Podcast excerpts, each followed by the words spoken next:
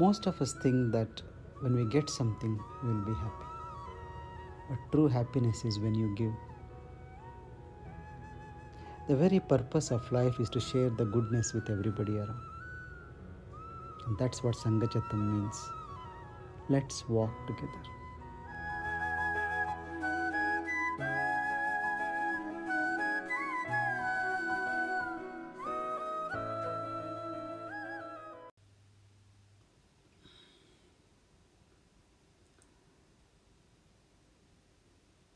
Introspection on the path is called Swadhyaya,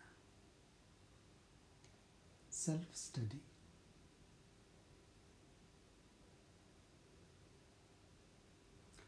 As a seeker, it's very important for you to be honest with yourself and periodically review where you stand.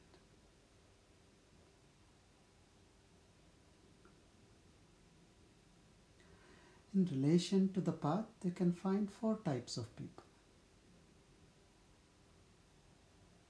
One type of people who have got a clear idea of where they are going, whose priorities are well defined.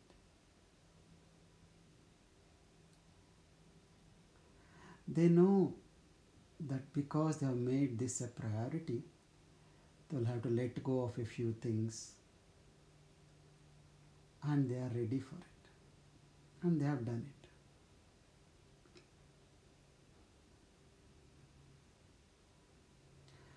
So another group of people who are a bit confused. They've seen the impact of the practices in their life, but they're still hanging on to all the things externally. They're very reluctant to let go of anything. And that's a struggle for them to balance this and that. These are the people who are always asking questions about work life balance. They want to have the best of both sides. Sometimes they go to an extreme on that side and then they realize they have done too much and they try to come back here. Again, the world pulls. And times they feel they are neither here nor there. They don't want to let go either because they've seen the impact it has had on their life.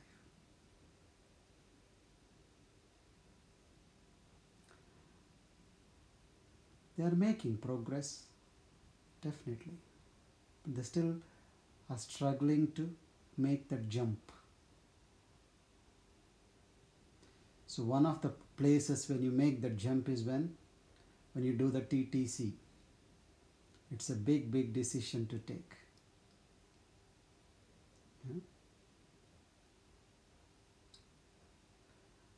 And the next category of people are those who are smart or who think they are very intelligent. These people, they think they know very clearly what all they want. And there are some of them who do a bit of spiritual shopping as well. Okay, I will do chanting from this area, I will do Kriya from this area, I will learn meditation from that place. They make their own cocktail.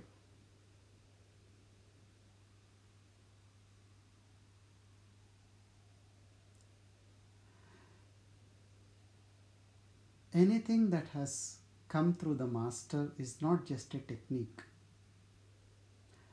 What works is the grace behind the technique. If you just hold on to it as a technique, your benefits, what you get, are very superficial and very short lasting as well. Yes, for a few minutes you may feel good, you may feel more relaxed, but there is no scope for transformation. You can find these people very commonly on the path. And they have been there on the path for many years. But the progress which they have made is very little. And in fact, they are very sincere. It's just that they are under a bit of a delusion that they know exactly what they want and they can choose this, they can choose that, and then they'll be okay.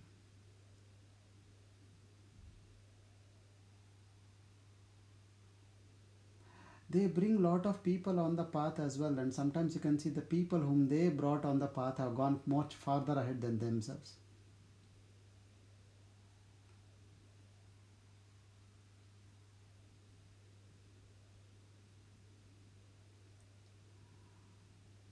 Then finally, you have got the people whom we can call disinterested or not interested in anything on the path to do with the path. They may say, Oh, I don't believe all these things. Oh, you do what you want. And surprisingly, these people are also many. And you can find them very close to you as well. There can be somebody who is very deep into the path, and very next to them, they may have somebody who is not at all interested in it. It may be husband and wife, it may be close friends, it may be children and parents.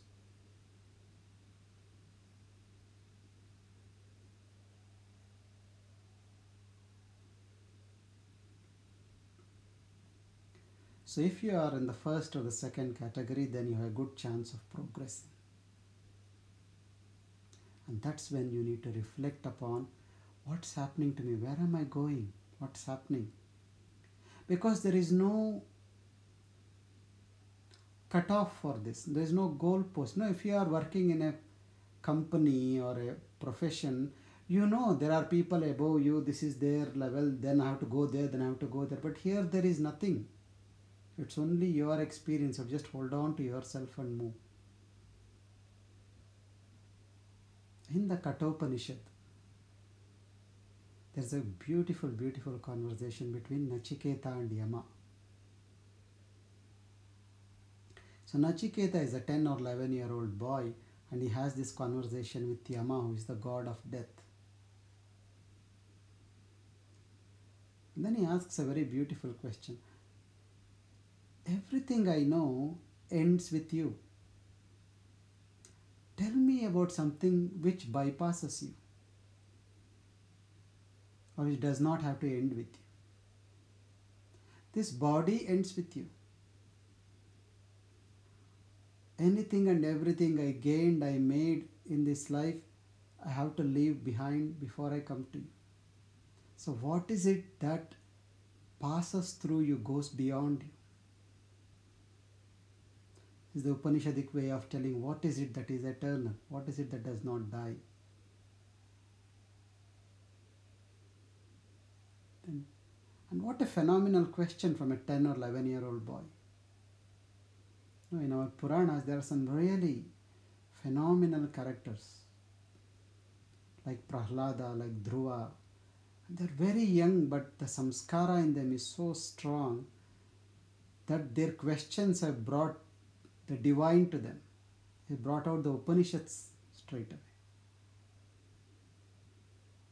We never think like this. We don't even think we are going to die.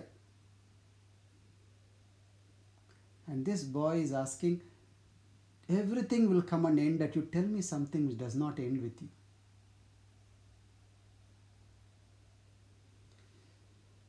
And then, when Yama introduces him to Atman or the Self, he gives a very beautiful example.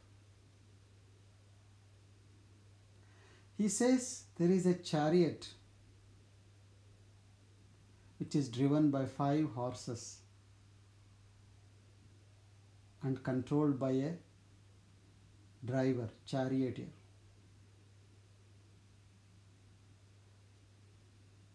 And this chariot is your body. The five horses are the senses. The charioteer is the intellect, and the reins with which the horses are controlled is the mind. But in that chariot, there is a passenger sitting behind who is being carried, and that is Atman. Everything works for Atman. The road is the world. and the destination is liberation.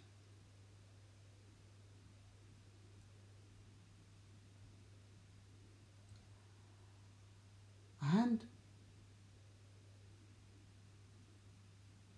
know that the mind is stronger than the senses, the intellect is stronger than the mind, and the self is the strongest of all, or the most powerful.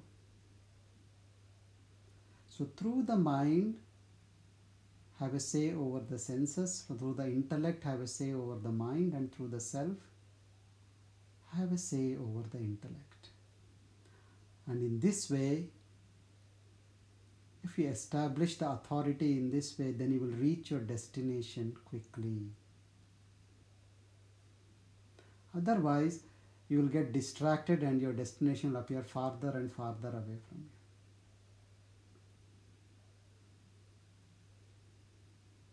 See, the same thing Krishna says in the Gita, if you remember. Uddaret atmanatmanam atmanam avasadayet.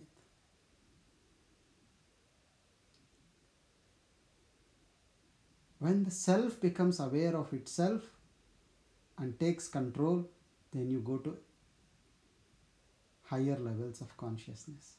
But if it gets stuck with the world, when the jiva is deluded by the world, then everything goes in reverse direction. It's like, you know, you want to go to the airport, you call a cab, you sit in the taxi,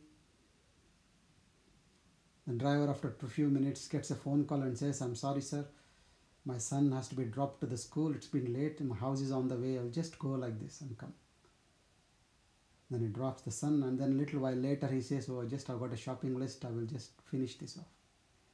So if he keeps on doing this and you sit without saying anything, you may never reach the airport on time. So it is the nature of the senses to go outside into the world, to go behind the pleasures. It is the mind which has to hold back. But mind goes where it thinks there is joy. And all that the mind knows is the joy that it gets from the senses. So the intellect knows. Intellect is more close to the intuitive mind. It is more close and it just says, no, this is not right. But then the mind brings a objection. The intellect says, yes, we need to wake up in the morning and do our sadhana. And when the alarm goes, the mind says, Oh, it's easy for you to say it is the body which has to get up. You can say what you want. You don't have to get up. The body will have to do all the hard work. So it's okay. And if the intellect does not stand up to itself, then it slowly gives in. And this is what happens most of the time. Whenever you do anything which is not conducive for you, it is because the intellect has failed to execute its authority. And Yama says there are two things Shreya and Preya. In every moment in your life, you are given two choices what is good for you and what is easy for you, or what is good for you and what you like. They may not always be the same. And more often than not, you pick the what you like rather than what is good for you. As long as you keep picking what you like and not what is good for you, your destination becomes farther and farther away. And at one point, you'll even forget that where the, what is your destination is. You'll be so stuck in the marketplace.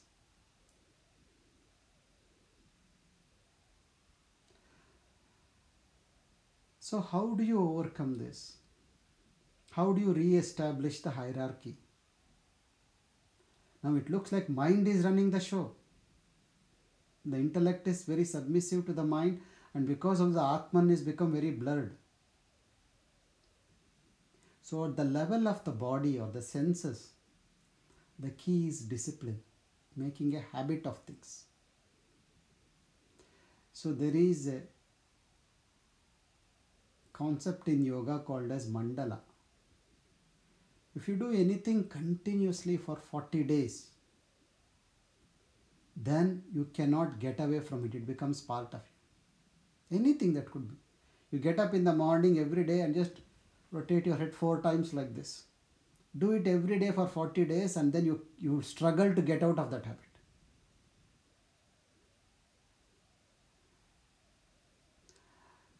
So, for the body, the key is habit.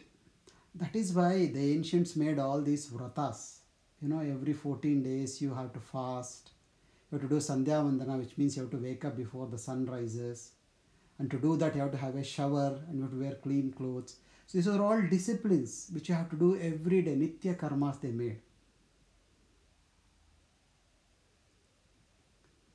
And the mind goes behind the senses because it thinks that the pleasure is coming from there. But when you discipline, you find that discipline, joy in the discipline, the mind will agree to that.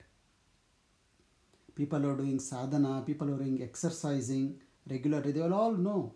One day they don't do their sadhana, one day they don't exercise, they don't feel good at all. The mind will tell them you have to do it. So the mind will listen, but once there is a habit formed in the body, in the senses. For that, you need to have a discipline.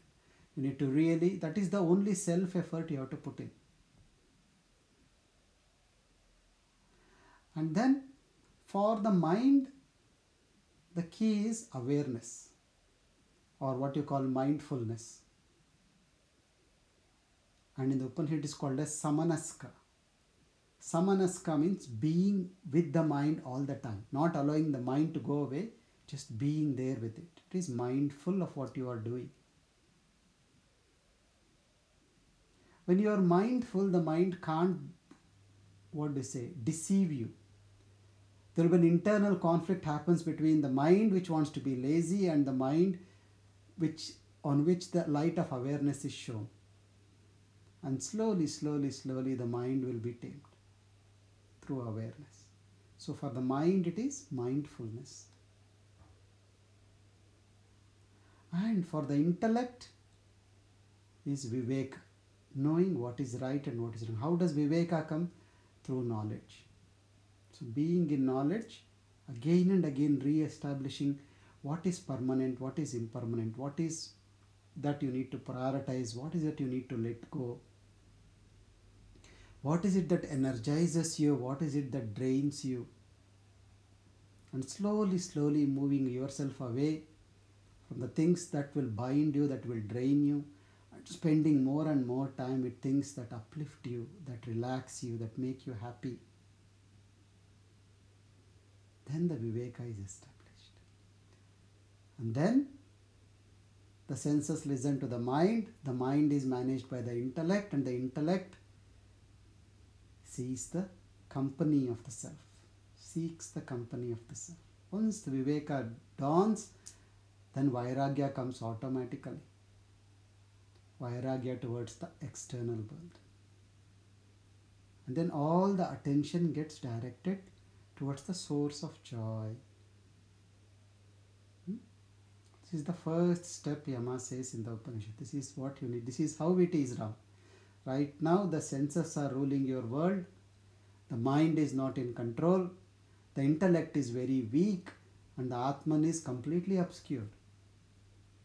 If you want to know that which does not die, you have to reverse this process and strengthen your body, enhance your awareness. How do you do enhancing awareness? Pranayama. Pranayama is very effective in managing the mind. So take long deep Ujjayi breath to your navel and as you breathe out in Ujjayi, just get a sensation of Om as you breathe out. And you will see that very quickly the whole process becomes very deep. And your mind becomes so steady. So, pranayam for the mind, knowledge for the intellect. This will help you.